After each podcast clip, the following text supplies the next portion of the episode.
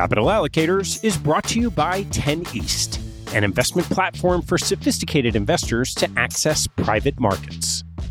10 East brings benefits of having your own family office without the cost and headaches of doing so. It's founded and led by Michael Leffell, former deputy executive managing member of Davidson Kempner. Michael and his investment team offer members the opportunity to co invest by offering at their discretion. Michael and his team source, diligence, and commit material personal capital to each investment. The opportunities shared on the 10 East platform offer exposure to private credit, real estate, niche venture and private equity, and other idiosyncratic investments that typically aren't available through traditional channels. The principals have over a decade track record of investing in these types of exposures across more than 350 transactions. Post investment, the 10 East team conducts ongoing monitoring and reporting, just as you'd expect from an institutional investment organization. I've known Michael for about a decade, and after becoming impressed by the quality of 10 East offerings, its research process, and high quality investment team, I became an advisor to the organization and investor in multiple offerings. You can learn more and join me as a member at 10east.co. That's the number 10 east.co. Capital Allocators is brought to you by SRS Acquiom. Since 2007, SRS Acquiom has been obsessed with a single purpose: to simplify the administration of M&A deals so that deal parties and their advisors can focus on bigger issues. SRS Acquiom was the pioneer in professional shareholder representation, digital M&A payments, and online stockholder solicitation, and they continue to raise bars and set industry standards. Case in point, their new VDR, which is changing the way deal parties think about virtual data rooms. No more tracking down thumb drives or asking how the VDR bill got so high. SRS Acquiom keeps deal documents securely stored on the cloud for as long as you want for one flat rate. And working with SRS Acquiom means you get the simplicity and stability of a single best in class partner from the pitch book through the last dollar out. 50% of US private equity firms and 40% of venture capital firms worldwide count on SRS Acquiom to optimize their deal process. To learn more about how SRS Aquium is simply the smartest way to run a deal, head to srsacquiom.com. That's S R S A C Q U I O M dot com.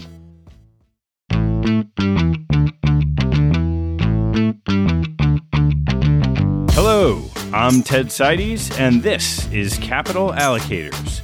This show is an open exploration of the people and process behind capital allocation. Through conversations with leaders in the money game, we learn how these holders of the keys to the kingdom allocate their time and their capital. You can join our mailing list and access premium content at capitalallocators.com. My guest on today's show is Marshall Boyd, the co president and chief investment officer at Interstate Equities Corporation, a real estate investment firm that manages a billion dollars focusing exclusively on multifamily apartments on the California coast. IEC is one of those little known gems for those in the know. It's an endowment darling with just a dozen or so of the most elite LPs in the business. Our conversation covers Marshall's path to IEC and steps to turn a family boutique into an institutional business, including the firm's investment thesis, deal sourcing, value added operations, and exits. We then discuss attracting high end institutional capital, IEC's team, the macroeconomic environment, a partnership mindset, and Marshall's lessons learned along the way. Before we get going, the Super Bowl is coming up, and whether you're a fan of the Eagles or the Chiefs, of Andy Reid's former coaching style or his current one, of Jason Kelce or Travis Kelce, or of football or the commercials, you might experience a disorientation in how to spend your Sundays once the season is over. To help fill that void, we have a suggestion for you. Just hit play on the most recent Capital Allocators podcast and soak up that idle time productively with entertaining and useful investment insights. When you're finished, reach out to your fantasy football league and taunt them about not listening to the show. That is, unless you won your league, in which case you should suggest they listen to improve their chances of winning next year. Thanks so much for spreading the word. Please enjoy my conversation with Marshall Boyd. Marshall, great to see you. Thanks for having me, Ted. Well, why don't we go back to your initial background and start of your career? I run interstate equities. We're probably a little different than Starwood or fancy guests that come on this show. We have about a billion dollars under management. We're a real estate private equity firm. We buy and operate apartment buildings on the west coast of California and in the state of Washington. That's the flavor of what we do. I grew up in Palo Alto. I was a public high school kid. Worked at a sneaker shop. My father was a professor of economics, so he didn't look kindly on being asked for cash. After high school, went to Middlebury College, wanted to do something really different and ran cross country and track there. So got to see the East Coast and then learned along the way what investment banking was. A lot of folks at Middlebury who grew up in New York, just a big industry there. And as I learned about it and thought this sounds really interesting and something I could go into, it turns out in Palo Alto in 2002, there was a lot of tech investment banking going on. And so found one Middlebury grad who was in that office and worked my way into an internship and then being a financial analyst at the CSFB tech group for Frank Quattrone's group. Remains one of the more famous investment bankers. So it was really fun to watch him as a practitioner, but then also be there through the upswing and then the downswing of the tech environment. Honestly, that really colors the way I think about investing and maybe push me into real estate, which is a lower volatility world that I really appreciate. It fits my mentality. And I think my mentality was formed by being in a high flying tech environment. After my investment banking time, moved on to TA Associates, the private equity firm, not the real estate firm, working for Jeff Chambers, who opened the Menlo Park office and working with people like Brian Conway. That was where I really felt this is where I belong. The idea of writing memos, really thinking about risk, having quiet moments, just really canvassing an area to, to make a call that felt like this is my place. I really enjoyed my time at TA. Then I'm in my mid 20s thinking about business school, and my father passed away from cancer, and we were very saddened. And I started looking at the business that he and my mother had founded, which was Interstate Equities in the 80s. They would buy rundown apartment buildings and fix them up, pool capital with their friends, and make them some more money and go do it again. We didn't have a second home, and I didn't have to pay for college, but wasn't a fancy upbringing. And I just thought this could be a private equity firm. These returns are on par or in some cases better than what TA was doing. And they're very good at what they do. So I thought, gosh, rather than business school, I'll join my sister who had gone there a year prior after Stanford Business School. And let's make a run at trying to make this into a fund business. That was the path. But you're in your late 20s, you've never done a day of real estate. You're really good at spreadsheets. We had a lot to learn. What were the investment lessons that you saw from banking experience and then also at TA when you started thinking about this niche real estate business? I was young and ignorant, but what was interesting at TA is we would approach companies that we didn't even know that industry existed until we got a hold of that company and started studying it. And so that was where, when I came into real estate, I thought if we can underwrite a shampoo business at TA Associates or a mattress company, why can't I and other smart people understand this real estate thing? That was really the thing that gave me the confidence to think this is attainable. When you looked at what your parents had done, what did you see that created an investment thesis around what could become a business? I looked at the replicability of the thesis and the lack of losses. And I think back to risk appetite, that really appealed to me in private equity, there are complete losses. And in venture capital, there certainly are complete losses, as there were in the tech investment banking group. That stability of returns really appealed to me. I love the idea of that meat and potatoes investing. This idea of, hey, we're going to hit singles and doubles. If you want triples, go do something else. But if you want to not lose your money, this is interesting. With a high process orientation, you can increase the chances of more doubles than singles and create a really nice risk adjusted profile. And that seemed to make sense, although as we first started speaking to investors about it, they said, gosh, these are old buildings. What if the roofs give in? How many are you going to have to buy to put into a fund? Does that make sense? And so it was a real uphill battle back in 2007, 2008 timeframe to think about putting together a commingled fund of these vintage apartment buildings. Not everybody had even really considered it at the time. So there were a lot of short meetings. So you mentioned, okay, your parents had bought a couple of rundown apartment buildings, got some of their friends' money This had been going on for 25 years. So, what was interstate equities when your sister and you stepped into it? So, I remember showing up to work the first day, week after my father's funeral. I didn't have a key to the front door. I was sitting on a stoop outside the front door waiting for somebody to show up. We had five or six people in corporate that really cared a lot about taking care of, of our high net worth investors.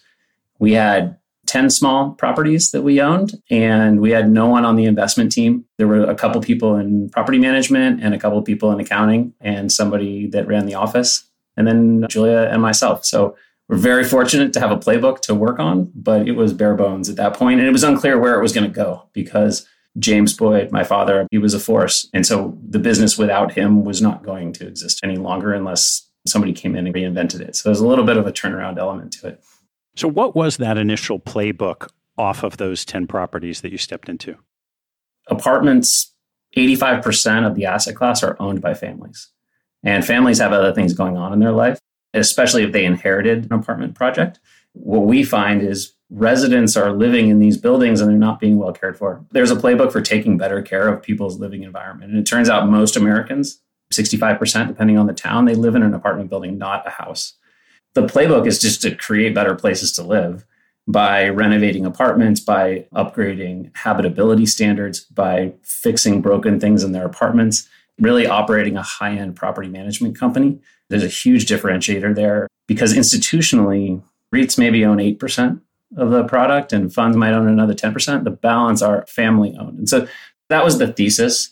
But we came in and we were learning the property management business. We were learning how to take care of residents. We were learning how to institute process and software.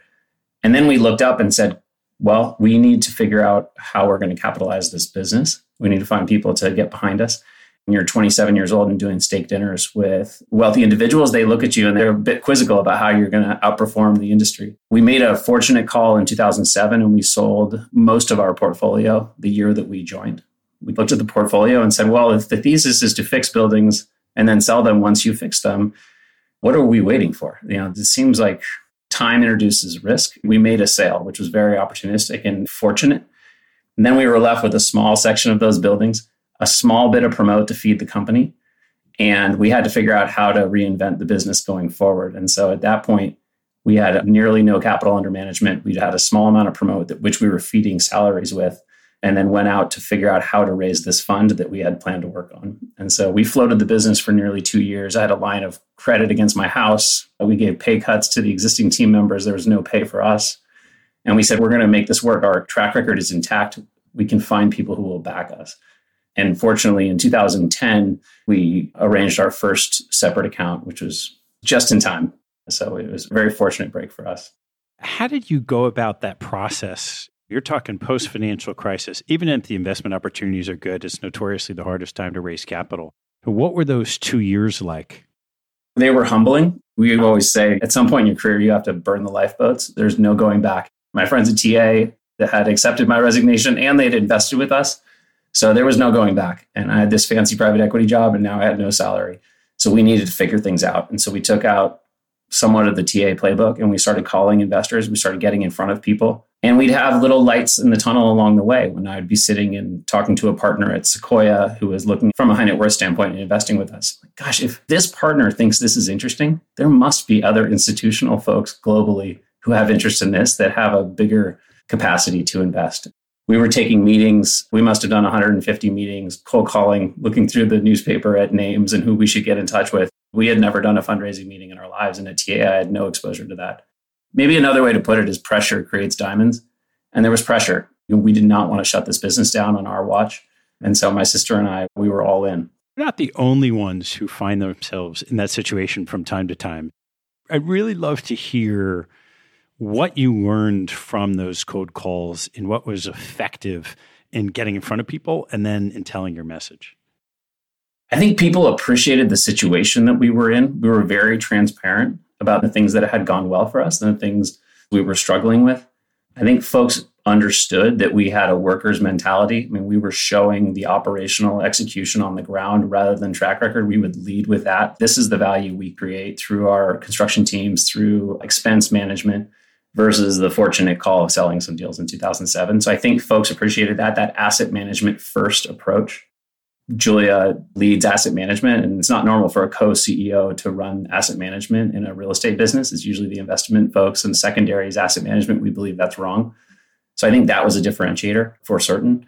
I think our process orientation for being this scrappy, tiny group, we were sitting around writing memos and passing them back and forth to each other and emulating some of the things that she'd seen at Accenture, I'd seen at TA. And some of the investors would smirk a little bit at the length of our memos, given what we were doing. But I think they thought they saw us a path to doing something bigger. What was that big break that you mentioned when you were getting close to the end of the rope there? I took a trip to New York and was literally asking friends if they knew people that I could talk to that might consider investing in a small real estate fund. And had a friend introduce me to someone who worked at Park Hill, which was at the time Blackstone's placement agent, walked in there and talked to them and showed them the record, showed them the process that we were working on, who we were talking to. And they said, you know what, we can make some introductions for you. I think they might have been a little bored at the moment because it was late 2008. Michael Stark, who runs the group there, we're great friends still. And he said, I'll make a couple introductions for you. And so he made a handful of introductions. I hit the road. I was pretty good at making PowerPoint presentations because that had been my job for several years. We were able to find an endowment that said, we'll back you to be our West Coast exposure to apartments. And so we worked together with that endowment from 2010 till 2014 exclusively. And really, we looked at that as this is our entree into a fund opportunity. If we do well here, that's what will result. So let's treat it like a fund. So every deal we brought to that endowment, we wanted to make sure it would pass IC. We weren't throwing things at the wall. And we were beefing up our operations. We were investing ahead of our asset management fees into team. So we took that as a very serious opportunity. And gosh, it couldn't happen at a better time coming in 2010 to make 16 investments in that period, grow our team and capability through that is a huge break for us.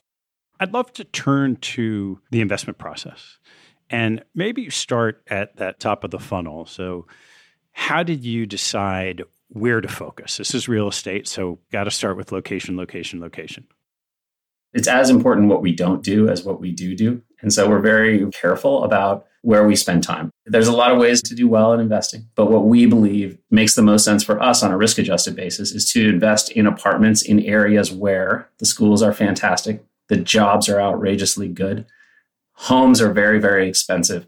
So, folks who want to be in that market in order to have their kids attend these schools and work at Silicon Valley companies or these powerhouse employers, they will be renting for the time being. And those renters, a lot of times, maybe they're making a fantastic salary and they're sending their money back home, or they're paying off business school, or they're trying to make the next leap so that they can buy a home. There's a huge opportunity to provide housing for those individuals. This could be somebody a fresh MBA, but it could also be somebody who's a groundskeeper at the local golf course and their significant other works at a restaurant and they could also be living in our building one unit over from that MBA grad.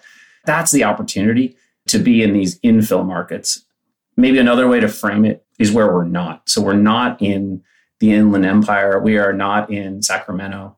We're not investing in areas where you can build a ton of new product. And we like these markets where nothing new gets built. And the only way to provide better housing for normal folks making a normal wage is to improve the existing stock. And so, absent of the uh, new supply, we have a huge advantage because we just have less variables. I love to have less variables. We just have to really focus on those markets, and that gives us an opportunity to create all the value, not from macro calls on which town is going to be better in the future. It's about where can we create a living environment where people will pay us more to live there. So when you run through that set of criteria, where did that leave you in terms of cities where you've bought properties? Greater Silicon Valley, up and down the peninsula, we do not love strict rent control because it's just challenging. And honestly, it raises the rent on those units that are open to market. So we don't love strict rent control. So we're not in the city of San Francisco. We're in Napa. We're in the city of Fremont, just across the bay from Sunnyvale. We're in the town of Sunnyvale. We have invested in Santa Cruz. You go down the coast, and we're in Ventura from Santa Barbara down into LA on the coast. Orange County on the coast, and then in San Diego. And then we're also around the Seattle region as well. And that's something we're really excited about as well as the tech presence and the salaries have parity in Seattle to Silicon Valley, which is really attractive to us. So that's a huge sandbox. To some global investors, they say that's very niche.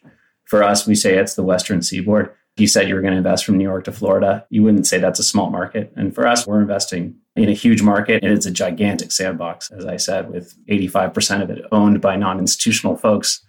There's a lot of opportunity to dislodge deals, either generational transfer or just an opportunity to buy an unloved asset.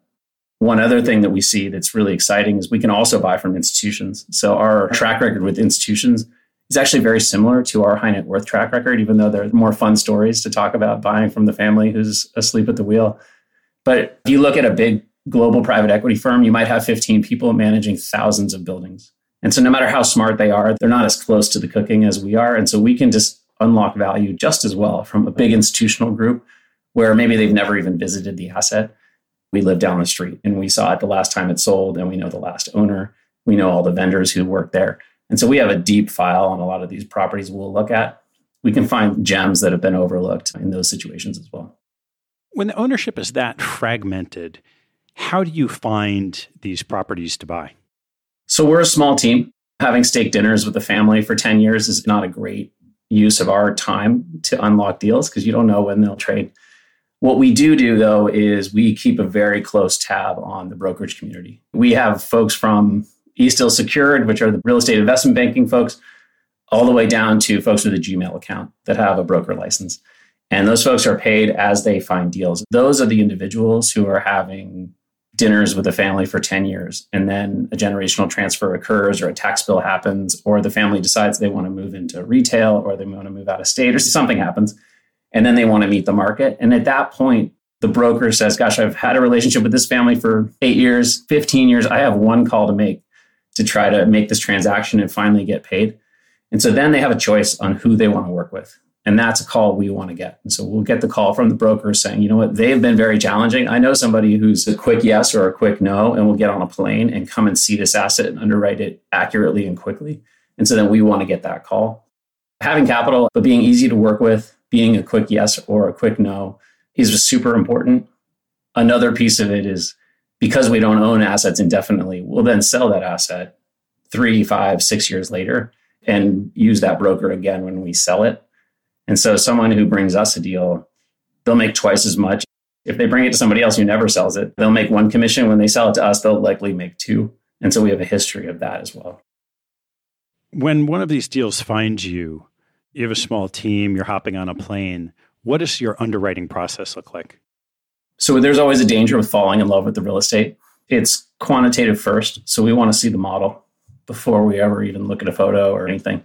We're looking at the model and does this make sense financially? Then we'll start looking at the block by block nature. We only underwrite things in towns that we have interest in investing in. So the town usually has already been underwritten. And so then it's, hey, what part of town do we want to be in? Is this in between the church that most of the community goes to and the school, which is outrageously good? And is this the path that the families take every morning? Or is this in the harder part of town and there's a bar that has a really bad reputation that's behind it? And there's always going to be a bad element coming and going from that bar next to the asset. Should we price the rents differently because of that? It comes down to a real block by block sense of it.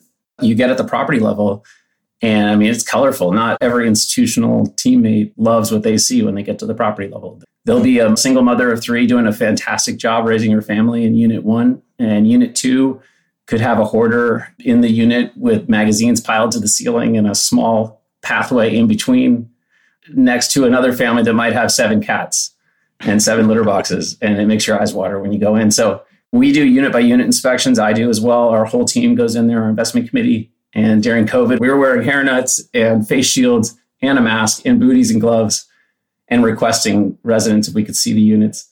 And then we would leave the unit and we would take it all off, get all new PPE, and then knock on the next door. it's not for the faint of heart, but it's extremely tangible what we're doing. So you're getting in there. And if you're gritty, it's something that's pretty rewarding. What kind of cap rates do you underwrite in these models? The deals we really love are operationally distressed. So if there's a family who's running a deal and they're property may be 100% full, but if they're asking half of what market rents are, so the revenue is broken, and we'll take several years to get that back up to where we believe it should be as residents move. It turns out about 50% of residents move every year in America. And so that's a real opportunity in our space is that as somebody gets a significant other, changes job, they move. And then at that point, we can go in, renovate the unit, and then bring the unit to where we think the market should be. You could be buying something if the revenue is half of where it should be. The cap rate could be a two and a half cap. But we believe that just with normal operations, this property is somewhere between a four and a 5% cap rate. That would be our view on the going in. And that's shifting today with interest rates moving up considerably. But the nice thing in our markets is we can look back to 2002, we can look back to 2007, and we can get a real sense of where cap rates peaked out in a given town. And we like these rich markets where the cap rates really never blew out. And so that gives us some sense of safety in that town. So you pay for safety, if that makes sense. Whereas in other markets, cap rates double every time. In 2002 or 2007, if their cap rates doubled, that's usually not a market we're spending a lot of time in. Once you've identified a property that you're interested in, what does the negotiation look like and the competition from there to winning a deal?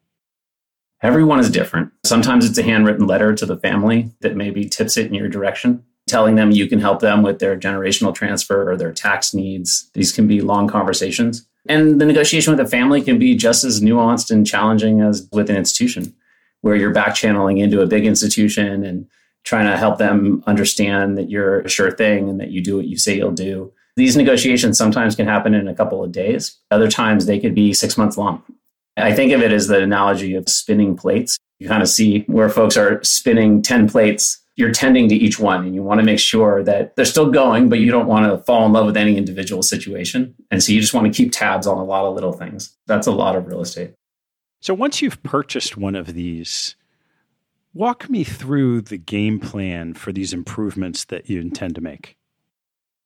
First and foremost, we want the confidence of the residents. We want to make sure they feel good about us coming in. Usually they might have had low rents, but they also had a roof that was leaking and they had a garbage disposal that was never fixed. It was promised.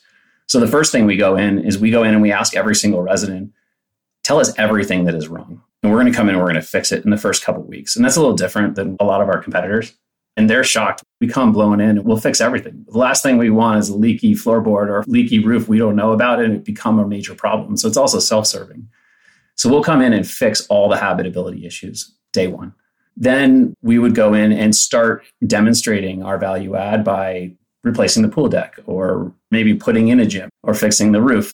We're showing the residents we're here not just to push rents, we're here to create a better living environment folks are on a one year lease typically anyway. And so they're just living in their unit, paying their normal rent.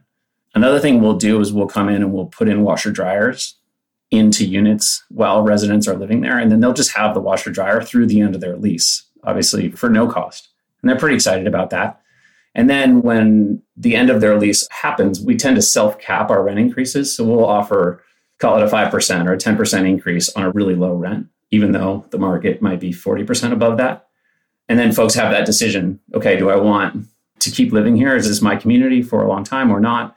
A lot of times they take that rent increase. Uh, we actually find our turnover is not higher than the national average, it's very similar. It's really not our actions that have people leaving, it's really just life. Like I said, having a significant other or changing jobs. The reason you live in an apartment is so you can be flexible. So then when that resident departs, we'll go in there and the clock starts. It's game on. We bonus our construction teams on renovating units and typically it's about 12 to 15 days to completely gut renovate an apartment.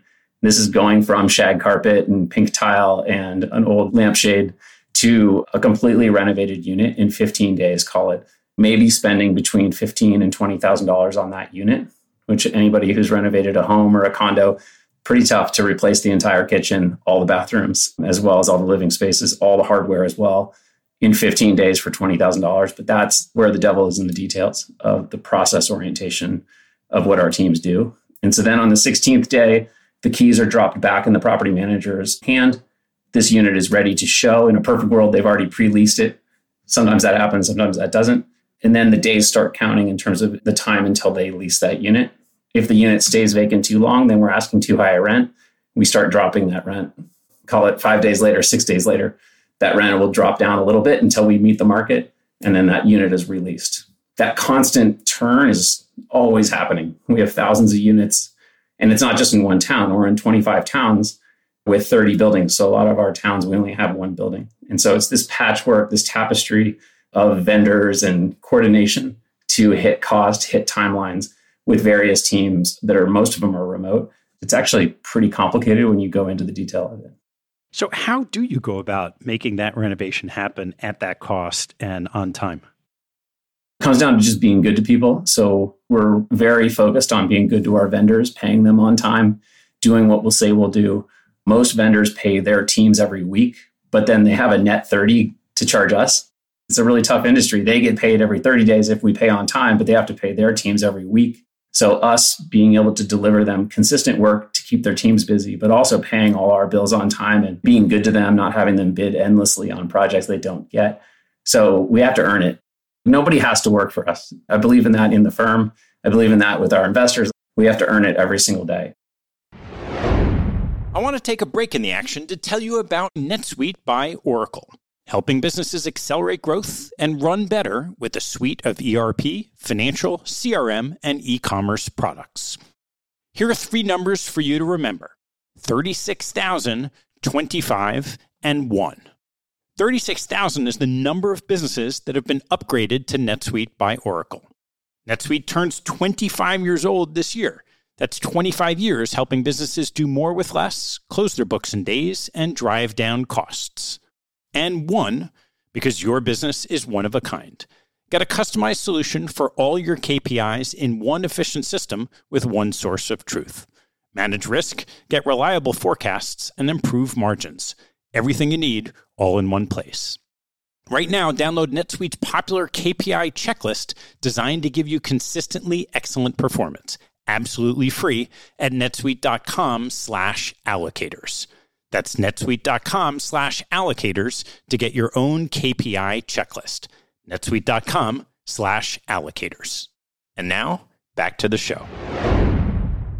When you put the numbers together, right, so first you're talking about renovation of common areas, fixing the problems in the building, then you've got these individual units. How does the math work on either a unit basis or a building basis to get to the types of returns that you're targeting? So when we're renovating, we want to keep ourselves to a high standard of about a 20% return on cost. We want to make sure that we're making returns that are accretive to our aggregate returns for the deal, at least that we originally underwrite, that we're clear of that. We really test ourselves at each feature. A fun example is we'll go in and renovate an entire unit for $20,000 and we'll say, actually, that stone counter costs $2,000. We could have done a laminate counter for $1,000 on unit 103, let's actually pull back the stone and put in the laminate. And if you can get the exact same rent, we may pull back that feature and we'll say there's actually no return on cost for that additional feature. Another way to put it is some people, if you build it, they will come. That's part of real estate is if you build a building, you got to deliver the whole building, whether people like it or not. For us, with each unit, with each feature within a unit, we're iterating and constantly looking at that. And that's where we can be very careful not to overspend into a unit which is a huge risk modulation approach. So when downturns have happened in the past, even when we went into COVID, and the same thing in 07, before we really knew what was happening, we knew our return on cost wasn't quite working. Despite what we were trying to figure out in the public markets, we knew we weren't getting the rent. And so the next unit didn't get renovated. We just kept it as a plain unit. You can actually forecast recessions by looking at how aggressively we're renovating our units because the data comes in from the property level versus us seeing it in the macro environment. Once you've gone through a building over a couple of years with this turnover, you've got it mostly renovated. You mentioned you then look to sell. A lot of people, particularly in families, think of real estates as just the yielding property. I'd love to hear how did you come to this time horizon that's a little bit shorter than what someone might expect from a real estate investment fund? partially informed by insecurity. You think of these young kids trying to build a track record that we could show people and do well for them. And really, it's all talk until we deliver cash back to somebody's hand. The mark doesn't mean much, especially in today's environment. What's a mark? It's all changing very fast. What matters is your returns. And so for us in the early days, it was all about hey, we prove the thesis, sell the deal, show the folks the return on cost or the ROI and the IRR. And so it was all about building the track record that way. What was exciting as we got to know the institutional community was that most of our friends are not taxable. So foundations, endowments, they're not paying tax. And so while we do have debates about how short to hold the deal. And obviously, we want an ROI that's high enough. We don't want a 1 3 and a 50% IRR. That doesn't get the job done. We need ROIs that are much better than that. The idea of selling a building is a less painful to an endowment or foundation because they're not paying tax when we send it back to them because basically charitable things they're doing with it in the world. But we debate it. I think as well, we take on risk by buying old buildings, by doing renovations, by handling the residents and just doing all the things we're doing. I think real estate in general underestimates how much more risk you add on by taking on an additional seven years of holding a building. Your market risk and just the risk of just something happening in the, at the property, just strange things happen a random slip and fall lawsuit or a truck driving by drives into the front of the building, God forbid, things happen. And so you amplify risk by holding deals without a concrete plan of why you're holding it. So this idea of just holding for multiple, I think, is overly simplistic. When you bring this all together, walk me through an example of one of your investments, including all the colorful stories that go along with it. We have a lot of those. So there's a property in Encinitas, which is a fancy market in North San Diego, a great beach town. In the bottom of COVID, we got a call from a broker we've known for 15 years. We started in the industry together. These are dear friends. And so he had been making calls on this 200 unit building with a condo map, so a nice quality building for a very long time. He called us and said, Well, I have this opportunity. The ownership was a potato peeling factory out of the Midwest. And this is the retirement plan for the line workers at the manufacturing company. They own one or two pieces of real estate, but a really large potato peeling business. They knew nothing really much about the real estate operations, and they're not in the state. The rents were 40 to 50% lower than what we thought we could do with them. Granted, a fantastic investment by the individual. They'd owned it since it was built, made multiples and multiples on their money. So we wish our returns looked like their returns, but operationally, there was opportunity. And so we got in there, ended up winning the deal actually by a handwritten letter to the individuals and basically telling them we'd take great care of the retirement plan for them to make sure they got the capital that we delivered on the price, which we did. There's color at the property. The head of maintenance had raised his children at the property. Everyone is great friends there at the property, but there were also things that had not been dealt with, whether that was life safety or there were residents that didn't like each other, and that needed to be handled. There were common areas and amenities for the residents that were locked off and only used by the staff at the property. So just low hanging fruit. There's colorful situations. We had one other where we actually had to interview with the district attorney for the town to buy this property because the property had been so mismanaged by a private individual. They had basically thumbed their nose to the district attorney and said, well, we can raise the rents as much as we want not taking care of the residents. And so the district attorney wanted to talk to us directly about our plan when we went in with the building. And they've been really excited to see what we did with it, that we cleaned things up, that we took care of everybody. There's all these colorful situations. One other example I'll go to is on the institutional front. So we had a 400 unit building we acquired from a large fund that folks would know. And we discovered that 45 of the garages had been locked for the entire ownership, locked off from rental. And just nobody had thought to ask, we should unlock these garages and start renting them to the residents in an underparked property. And that was worth about $5 million and uh, when you capitalize the income of that property. We opened those garages and there's cobwebs in all of them, and they clearly hadn't been used in years. And no clear answer on why that was the case. That kind of low hanging fruit is pretty exciting for us to see. And you can understand how that could happen if you're sitting in New York and you're tasked with overseeing 150 assets in various states around the country there's things that are missed. Those are a few examples where every deal has something. When you look at your business, you went into this saying, hey, mom and dad own 10 properties. Maybe we can turn this into a private equity fund. One of the questions you always run into is scale. You're finding low hanging fruit in operationally intensive situations. How have you thought about the scale of what you can do? It's important for us. The business works with having funds that buy 15 to 17 assets our last three funds have all had about 15 to 17 assets, and that works for us in terms of acquiring deals opportunistically. And so while the fund size has grown somewhat, we raise funds that ideally we can raise in a matter of months, close them, and then just put our heads down and get back to work. We don't let the size of the fund guide us. We let the opportunity set guide us. And we actually think it's better from a J curve perspective as well Really, 25 years ago, the business was acquiring 20 to 400 unit buildings. Today, we're buying 20 to 400 unit buildings. It just takes a little bit more capital to do that. We've been very close to not straying, both on geography, vintage, and size of asset. I think our first fund, the average building was 98 units. And our most recent fund, our average building was 107. In terms of the bricks and the sticks, we've stuck to our knitting because we really appreciate the outcomes that comes from that area. We didn't invent the space. There's a lot of folks who have been in this space, but now they build skyscrapers in Manhattan or Honolulu, which is fantastic, and they do great things doing that.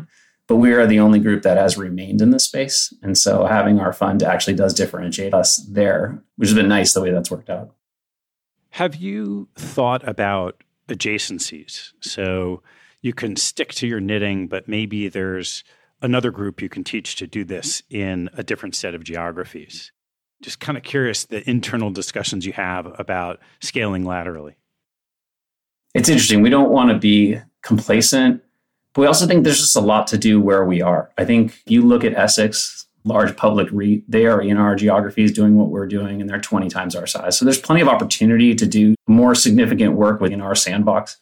We've had some investors ask us, can you pick up five more states and go do this in those five states? That's for the experts in those states. We're here doing this. We have thought about owning longer in our geographies because a lot of the brokerage relationships and the region and the location understanding we have could lend itself to acquiring newer product. And I think that could be interesting or owning things for a much longer duration on the side. But now we're really laser focused on working with the folks who put us in business we have a core group of about 10 investors that have been in all of our funds. If we do well for them, it's profitable for us. We're hungry to make that a good bet for them. You mentioned at the onset that you stepped into this knowing you know, very little about real estate. There's an aspect of real estate you hear a lot about, about how intensive it is in managing people. You're working with outside contractors, you're working with all the people in the building and your tenants. What have you learned about managing people and teams from this experience? People do not have to work for you. There's folks who get CPI increases and get promoted occasionally within the team, which is fantastic, and we celebrate those moments.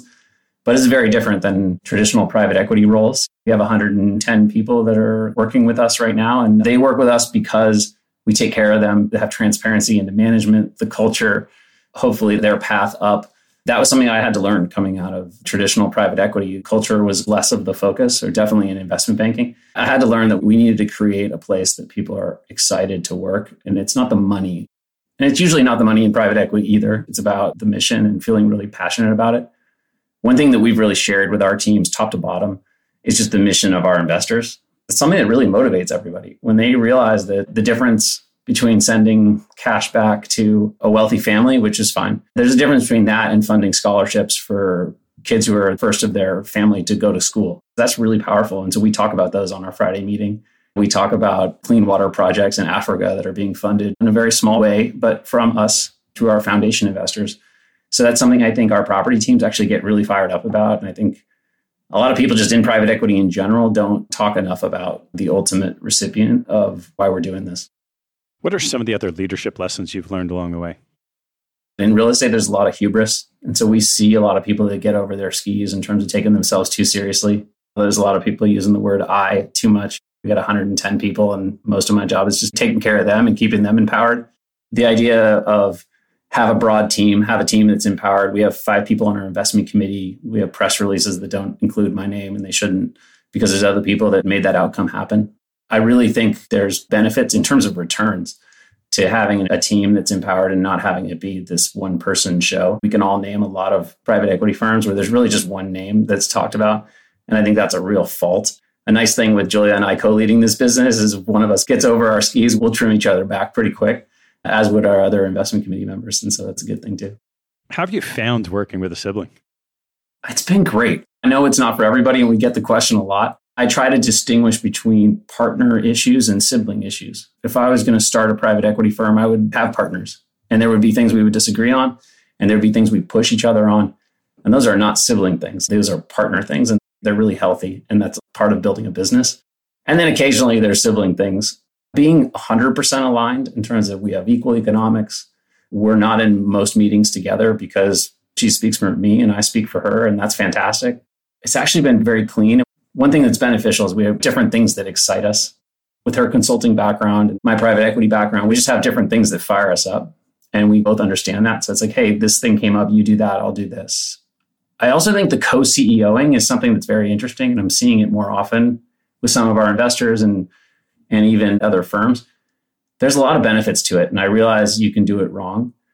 But CEOing sometimes is very lonely and it does take you away from being a practitioner in your vertical. And so for us, we'll divide up the CEO duty, and that allows me to go into the investment side and spend real time. And that allows her to go into the asset management side and spend real time. I really appreciate that there's office space to move or the holiday party or think about insurance or whatever it is. You know, one of us will tackle that issue and then the next one, the other one will tackle. And then the rest of their day is spent hopefully adding value for the investors and doing the thing that got us to the seat. I'd be remiss if I didn't ask you about risks. And the first obvious place to think about is the macroeconomic environment and what we're seeing with rates and the potential for recession. How do you think through risk in the strategy? We want to have as few variables as possible. We talked about new supply, and we like markets where you can't build anything, even though it's frustrating as a resident of some of these towns. Things like earthquake risk, that's a risk. And so we have earthquake policy on the entire portfolio, which most groups don't. We just say, let's just solve for that. Obviously, nothing's ever solved. Look, the interest rate environment, you'd be remiss not to mention interest rates have effectively doubled for our product. The good news for apartments is we can still get loans. We can get really nice loans still. But if you're in retail or office, there's just no loan. You got to do all your deals all equity, which is pretty wild. The effects on us have been much less than others, but the doubling of the cost of the capital is no small thing. There's a resetting of pricing going on right now, which is very interesting. And so we're paying attention to that. I think there's physical plant risk for certain, especially late in the cycle. So we've been very cautious of this over the last few years. If there's an environmental risk, or there's a fire risk, or there's a foundational issue at the property, real infrastructure or site issues, we really steer clear of that because when you're doing meat and potatoes investing, there's no way to smooth that over. There's no 10x deal in our world. If you're doing singles and doubles, you don't have time for a foundation that's cracked. So being very methodical on those risk front, we just have no appetite for that. If there's a mold claim at a property, we'll just move on to the next property. And that's the nice thing about it being a big universe of properties to look at. To what extent do you see inflation hitting your tenants? It's been pretty exciting to see the wages of our residents catapult up over the last few years. So the rent to income ratio for our residents is about 17%. So about 17% of their income goes to rent. And that's really healthy. We get really worried when that touches 30 to 50%. And then suddenly they have to not have a car or really trim into something that hurts in their life. What we found is even folks who work at restaurants in Napa are making a lot more money than they used to because the hotel's making more on their per night. And then they're going to pay folks whatever they need to to staff the restaurant. And the folks working at that restaurant live at our building. And so what we find is their incomes are moving up very nicely. The same in the tech community that's been something that gives us confidence. And I think if you're in Boise, I don't think the wages are moving up at the same level that they do on the coast. And I think that's something that will pay dividends in the coming years in terms of resiliency of our residents. So as you look out, say, a three, five year cycle from here, what do you think IEC looks like? I think dominating and showing excellence in this middle market space is where we want to be. There's a lot to do here. I think we're just scratching the surface. But I think staying in our lane is very important to us. Uh, I think it's self serving. I think it's good for our team. I think it's good for our investors.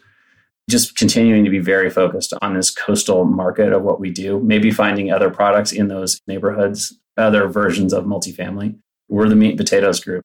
We think that's interesting. I think continuing to grow our teams internally and find ways to keep them motivated, promote internally, have a track for folks is super important. And then growing our investment committee that are all promote holders and they run various pieces of their business, continuing to give them ways to elevate. That's a real responsibility for us. So we don't end up in the position that some folks that are 20 years older than we are dealing with on a transition standpoint. Even though we're young and we don't have to worry about it that much, we want to be planning forward for the business so that it, it endures. And we're seeing a lot of folks where they forgot about that for a while and now they're tending to it. And so thinking about that is really important too. Great. Marshall, I don't want to let you go without asking you a couple of closing questions. What is your favorite hobby or activity outside of work and family?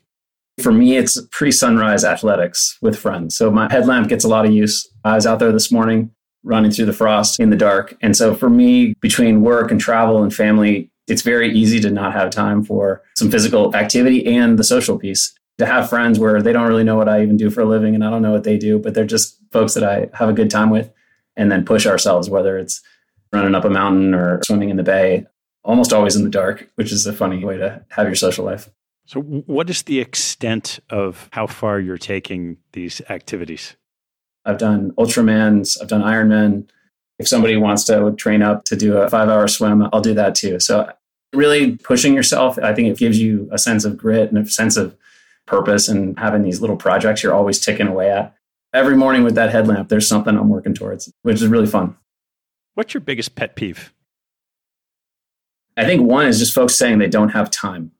I think everybody has time. I think we have a lot of time. I think when your average American is watching four hours of television, there's a lot of time to work with. And so, this idea that I don't have time either for work or social or athletics, go to bed earlier, get up earlier, cut out some of the things you do on the side, I think we all have time.